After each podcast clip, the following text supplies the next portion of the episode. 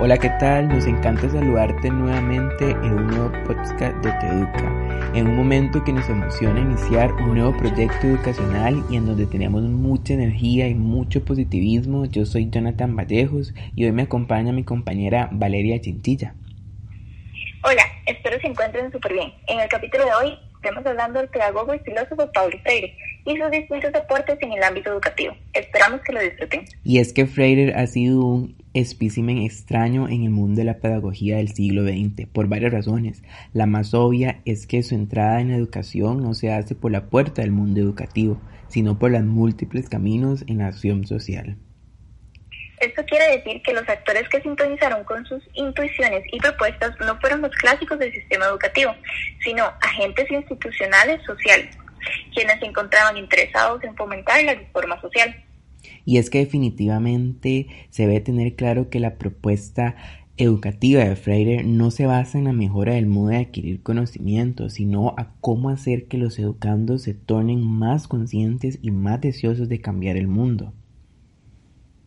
Pero compañero, ¿por qué la figura de Freire es tan importante? Bueno, Freire nace como un instrumento para alfabetizar, educar a adultos campesinos o de los barrios perurbanos con el propósito de prepararlos para participar en la vida social y política.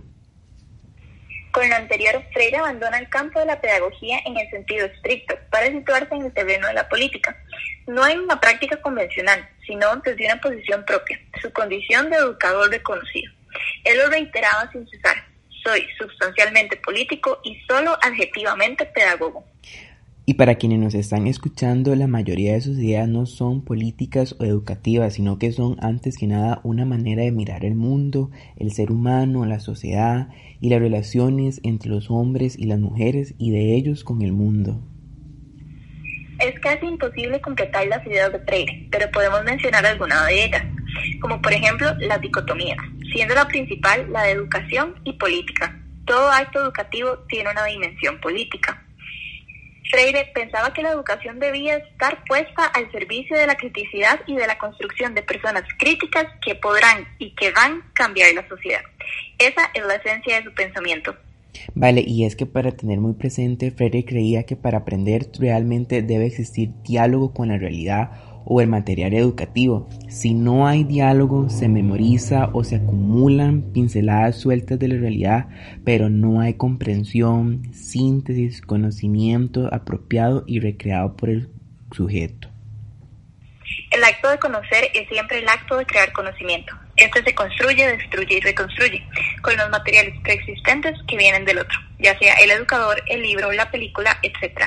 Y de los materiales que incorpora el mero hecho de problematizarlos. Creo que para concluir, Freire en sus libros e intervenciones orales es un impulso vital lleno de emotividad que incita a la transformación del ser humano, ser inacabado y al cambio de la sociedad que él percibía dirigida por ideas y valores que impiden ser desarrollarse como personas. Para despedirnos y a modo de reflexión, les dejamos la siguiente frase de Paulo Freire. La educación es siempre un quehacer político. Definitivamente siempre es un quehacer político. Muchísimas gracias por escucharnos. Hasta la próxima.